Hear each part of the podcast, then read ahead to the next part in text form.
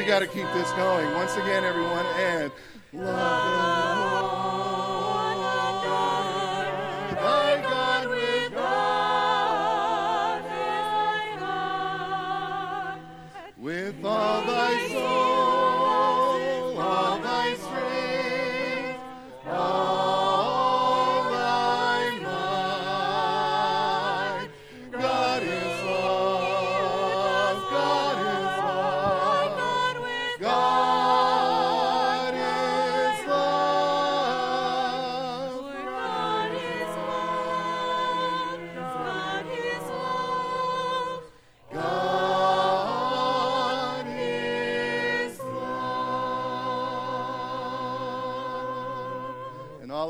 people said, Amen.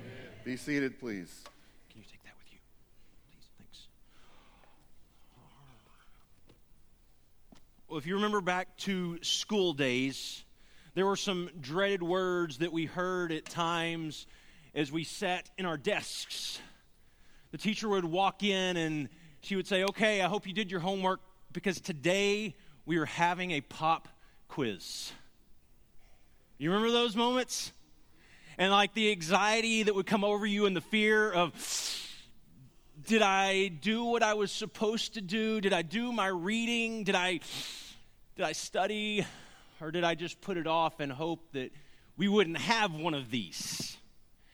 And the anxiety that comes with it gets your emotions going and it's sometimes tough in those moments to focus. So we were assigned my junior year a book that we were supposed to read. It was called The Scarlet Letter. And this great novel that has been read by so many was one that I just didn't really have time to fit into my schedule. But luckily for me, in 1995, Hollywood hooked me up. They made a full length motion picture called The Scarlet Letter based on the book. And so I had this great idea on the way home from football practice. There was what we called back in the day blockbuster video.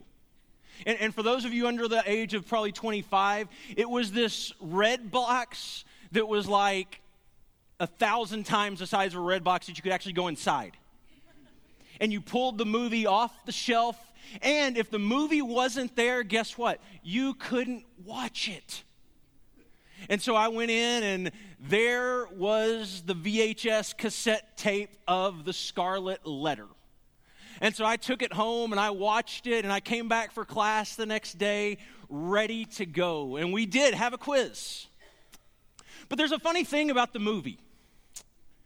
You see, the book is written and it ends tragically, and Hollywood didn't think the tragic ending was quite the pretty picture that they needed to paint. And so Hester Prynne and Reverend Dimmesdale end up together, happily ever after, like Hollywood would do. Now, if you've ever read the book, you know that's not the ending. Because in the end, Reverend Dimmesdale dies. And I got to tell you, that will mess you up on a pop quiz. Especially when it's short answer and essay. And so obviously, it did not go as expected. I know some of you are looking like shame on you for not reading the book. Don't lie. I think everyone's been there where you've read the movie or done cliff notes or spark notes and taken the shortcut, and somehow it didn't quite work out like you thought it would. There's something about those tests that cause anxiety, though. And they cause us to question and wonder if we've done enough, if we've answered the questions right, if we know what we're supposed to know. See, the good thing in school is the teacher will give you the lesson and they'll teach you what you need to learn, and then they will test you on what you know. there's a man who comes up to Jesus, and it says that he is wanting to test Jesus. And Jesus turns the test around on him. He asks Jesus, What do I have to do to inherit eternal life? And then Jesus says, Well, what's written in the law? You know this. You're an expert in the law. You know the law backwards and forward. What do you have to do? And Jesus tells, or the man tells Jesus, Well, you got to love the Lord your God with all your heart, soul, mind, strength, and it's the greatest commandment. I mean, that, is that right? And Jesus says, You've answered correctly. Do this, and you will live. I mean, pretty, pretty simple. And, and we know the story. I mean, whether you've grown up in church or not, you've heard the story of the Good Samaritan. And so this man wants to kind of push things and justify himself. There's this kind of sense of pride. Well, this is who I am, and I know the law. And Jesus is kind of feeding that ego now, telling me that I, I got it right. I, I showed up, and I've had the lesson since I was a little kid, and I got the answer right. But he wanted to justify himself, and so he asked Jesus this question Jesus, who is my neighbor? And I'm sure as he's asking the question, he knows exactly what Jesus is going to say. Well, you know, your neighbor is the person who sits next to you in synagogue they're the person who loves and fears God like you do. It's the person who knows Scripture as well as you do. It's those good, God fearing Jews. They're your neighbors. But that's not what Jesus does. Jesus tells this story. And it's a story that would probably be in the details very, very familiar to the expert in the law. He says there was a man going down from Jerusalem to Jericho. And on the trip, and uh, I, know this story. That, that road from Jerusalem to Jericho, we travel it all the time. I've been there. And so Jesus said, Yeah, there's this man who's going down this road from Jerusalem to Jericho. And on the way, he falls into the hands of robbers and he's stripped of his clothes, he's beaten, and he's left to die. It's terrible. And then there is a priest who's walking down the road and he sees the man lying on the side of the road, beaten bruised, bloody, left to die. He sees him and he walks by on the other side. Of course he does. He's a priest. And we can throw rocks and stones and say, How awful is it? But there are some laws that are in place for situations just like this. Because there were some laws that the priests had that other people did not have. One of those laws had to do with coming in contact with blood. And so the priest, while we look at him and say, well, how could you do that? How could you not help?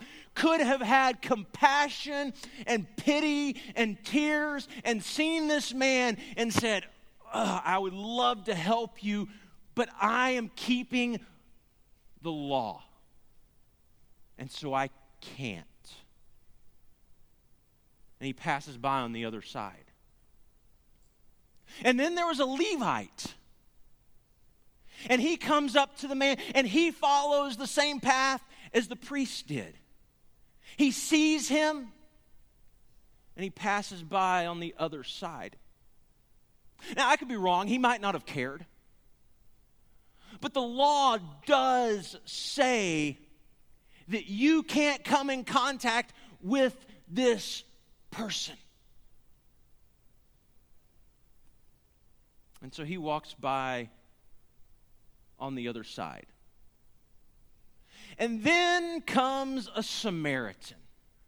And if you don't know your history, a Samaritan is someone who, when the Jews were displaced, they intermarried and they formed this new kind of half breed, these Samaritans. And so Jews looked down on them for basically selling out on their country, and they were despised.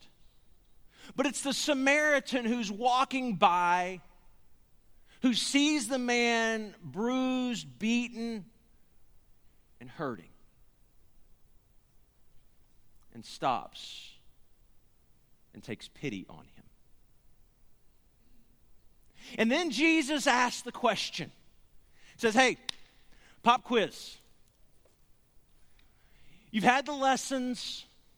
You know what the law says. You know the story that I'm telling. Here's a question Which one was a neighbor to the man? A, the Levite. B, the priest. C, the Samaritan. And his answer is kind of revealing. Because his answer is not, well, it was the Samaritan. His answer is, it was the one who took pity on him. See, it's interesting in this story that a man who's called to serve God, who has the calling of Abraham to be a blessing to this world, cannot see past the letter of the law and see the intent of the law.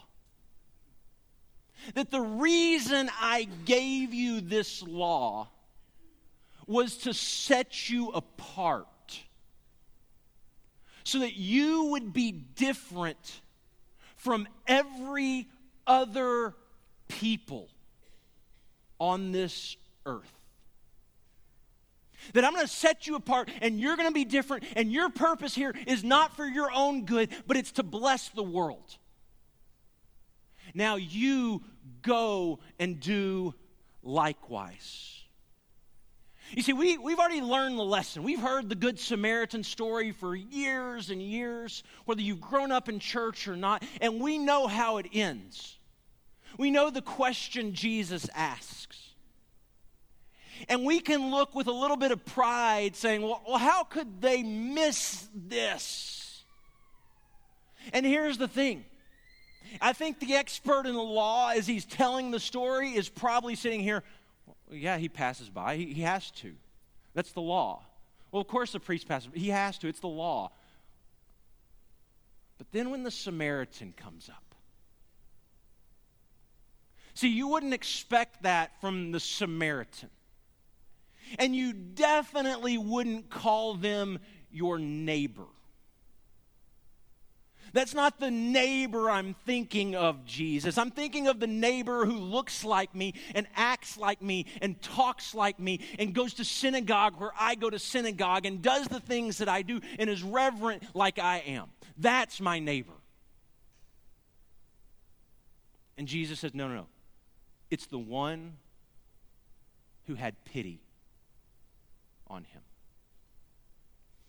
See, the, the, here's the thing in our life, we will have hundreds and probably thousands of these little pop quizzes.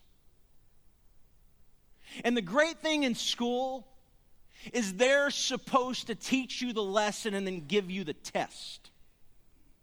And my friend Chuck Munoz says, no, life is different. It's not in life that you get the lesson and then you get the test. In life, you get the test and then you learn the lesson on the backside of it. And my hunch is that you will fail more tests than you pass. The question, though, is will you learn a lesson from the tests that you fail so that you're prepared for the next one.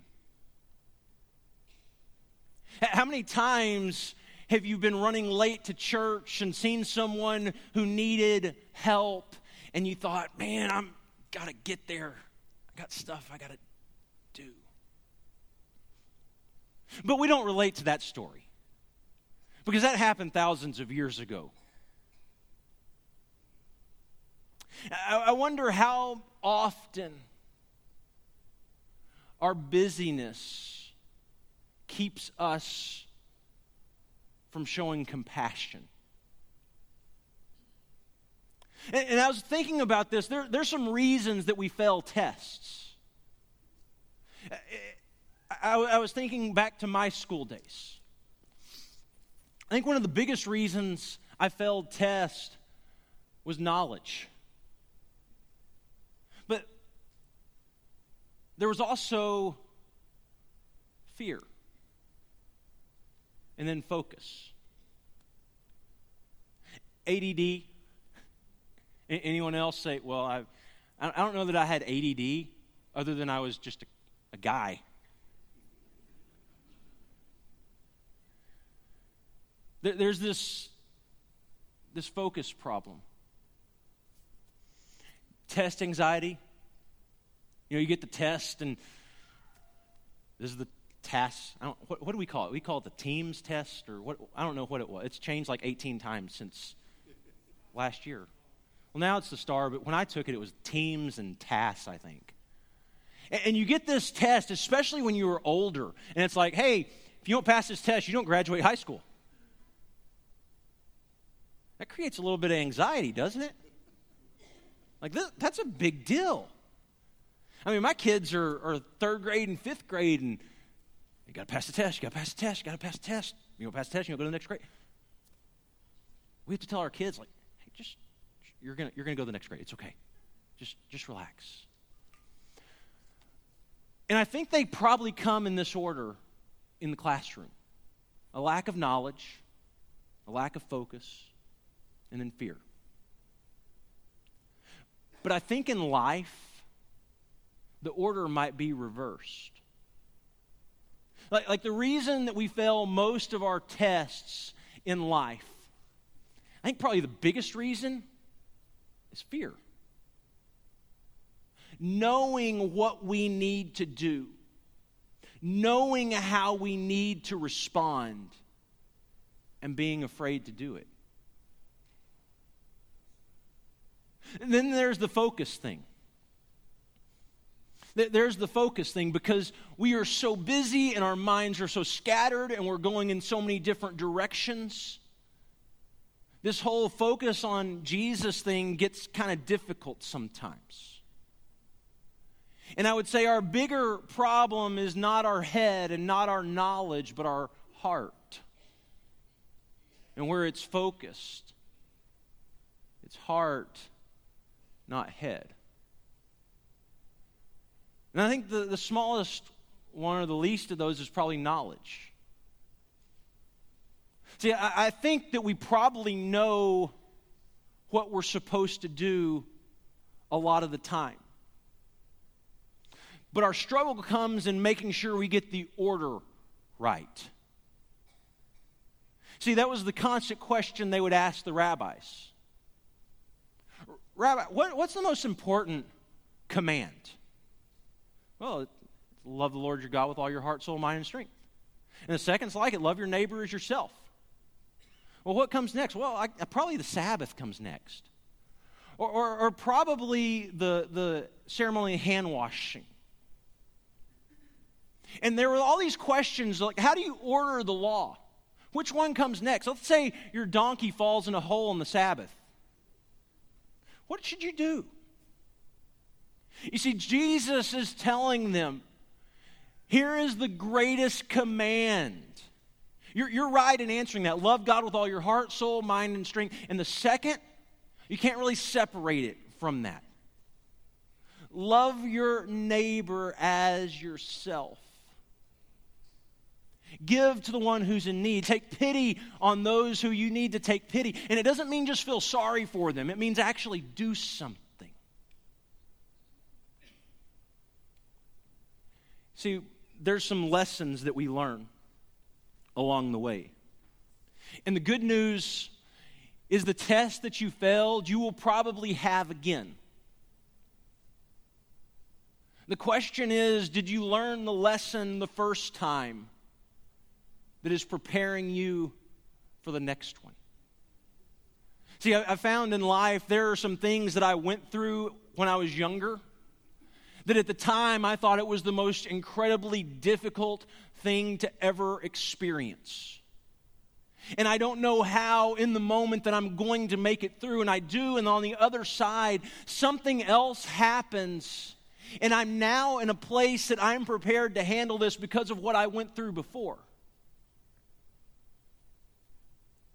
But did you learn the lesson in the last test that's prepared you for the next one?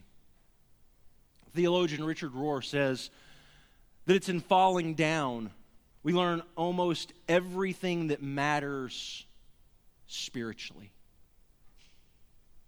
It's in falling down that we learn almost everything that matters spiritually. Jesus is preparing for his death. And he gathers his disciples around him and he sits down to have this meal. And as he starts explaining the meal and what the cup is and what the bread is, there's this argument that ensues.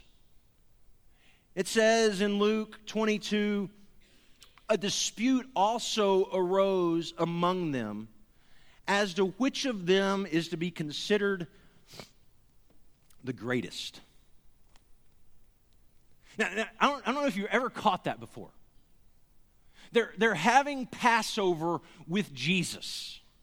And he's explaining here's the cup, and here's what it's going to represent, and here's the bread, and here's what it's going to represent, and here's the offering. No, no, joke. Sorry.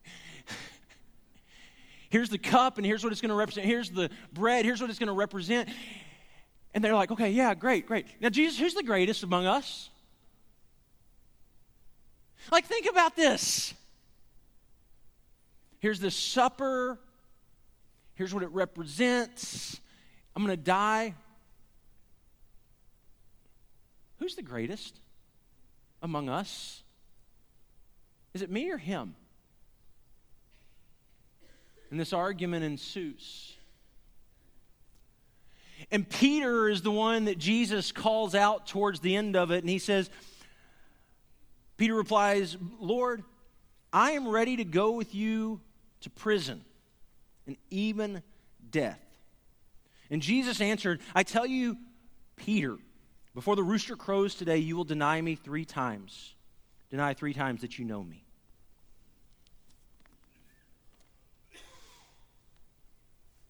See, I'm, I'm convinced of this. I'm convinced Peter was ready for that test. And I'm convinced he was ready to die for Jesus. Because when you find them in the garden, it's Peter that pulls out the sword. It's Peter that's protecting Jesus. And it's interesting that Jesus stops him and says, Whoa, whoa, whoa, whoa. You remember all these lessons I've been trying to teach you? Here's the correct answer to this test Peter, put away your sword. And I think Peter is taken back. Like, I was ready to die fighting for you. And Jesus says to him, Well, the battle that we're fixing to fight looks different than that. The, the battle we're going to fight is going to end on a cross with my arms outstretched with me hanging and dying. That, that's where this battle is going to go. Peter, put away your sword. And I think Peter is so confused as he goes into the courtyard and he's thinking, well, I'm, I know I'm supposed to do something, and then comes the fear. You were with this man. I don't know him. No, surely you, you were this man's disciple.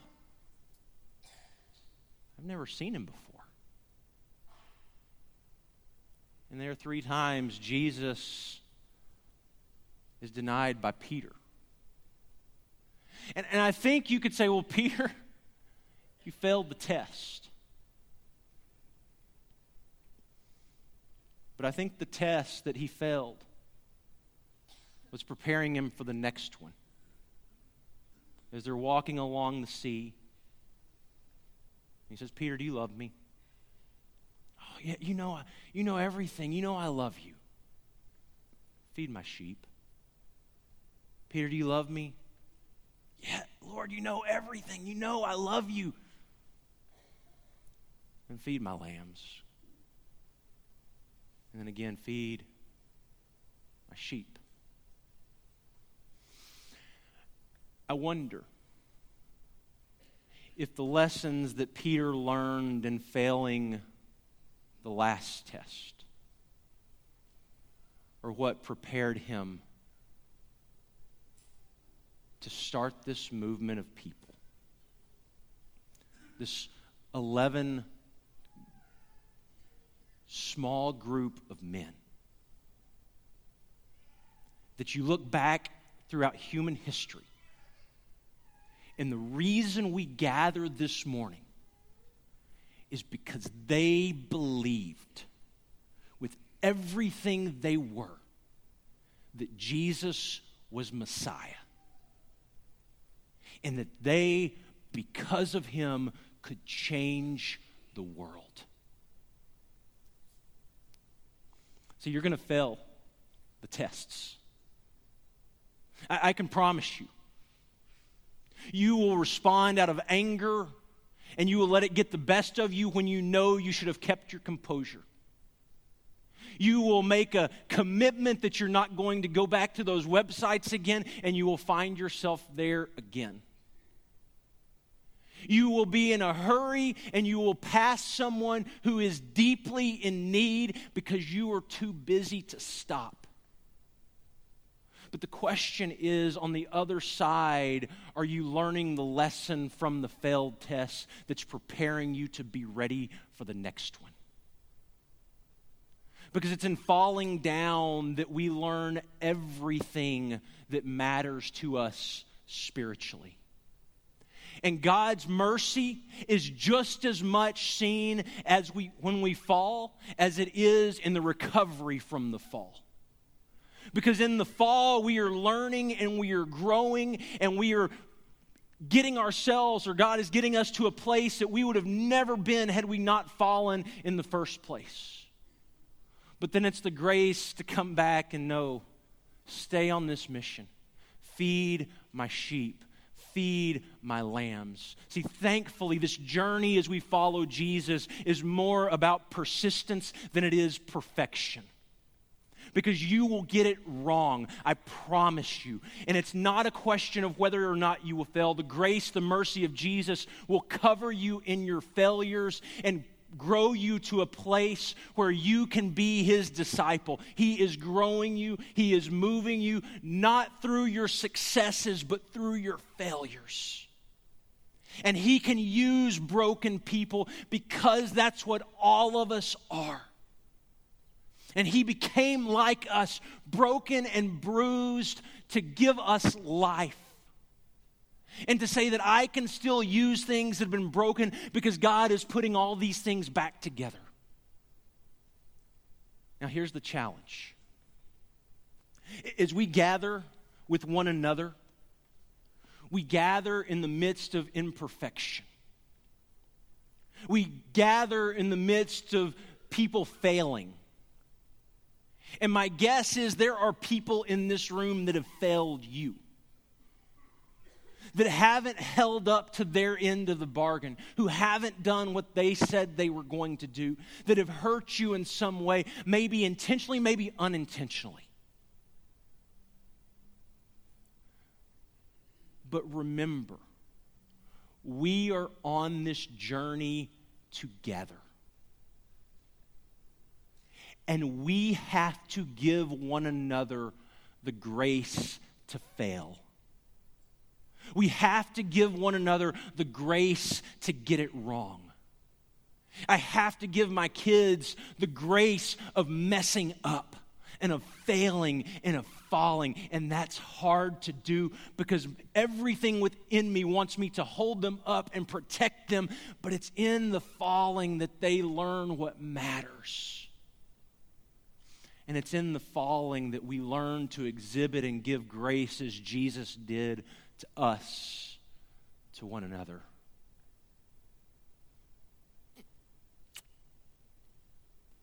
So, my guess is tomorrow you're going to have a pop quiz. Something unexpected is going to happen. And you may respond like Jesus would, and you may not. But the question on this journey is did you learn from the failure so that it moves you to a new place in this journey following Messiah? Father, today, we ask you to take all of our imperfections, take all of our failures, and Father, help us learn from them, to grow in them. And Father, that, that knowledge and focus and fear are so many times the enemy. But Father, they're just weapons of a greater enemy, of the Satan who's trying to rule and reign in this world, and Father, to do things that he does not have the power to do. And so, Father, we pray in the powerful name of Jesus protect us, keep us from the evil one. And Father, as we fall, pick us back up, dust us off, give us the grace to continue. Not in our perfection, but Father, simply in yours. That we today may be more like Jesus than we were the day before. And Father, I think most importantly, give us the grace with one another that as we fail, we are able to forgive. That as people fail us, we are able to let go and not hold grudges. But Father, in this journey, that we would learn together as we seek to become more like you. And Father, we, we know that that task to be more like you is something we grow in every single day. And Father, the journey to be perfect as you are perfect seems impossible. Father, it is. And so, Father, we simply submit to you in our imperfections and allow you to fill us with yours. So, Father, that we are made perfect by the blood of Jesus. And in all our failures, Father, forgive us. Father, we love you. We thank you for your Son. We thank you for his gift of life. And we pray this in his name. Amen. If you've never given your life to Christ, we offer you this opportunity today to come be washed in the blood of the Lamb. And if you need prayers, we're going to have ministry staff, we're going to have shepherds around this auditorium. We would love to just simply put a hand over around your, your shoulder, um, pray for you, encourage you however we could. Um, but whatever your need, come while we stand and sing. Awesome power, boundless grace, none can fathom all your ways. Truth and love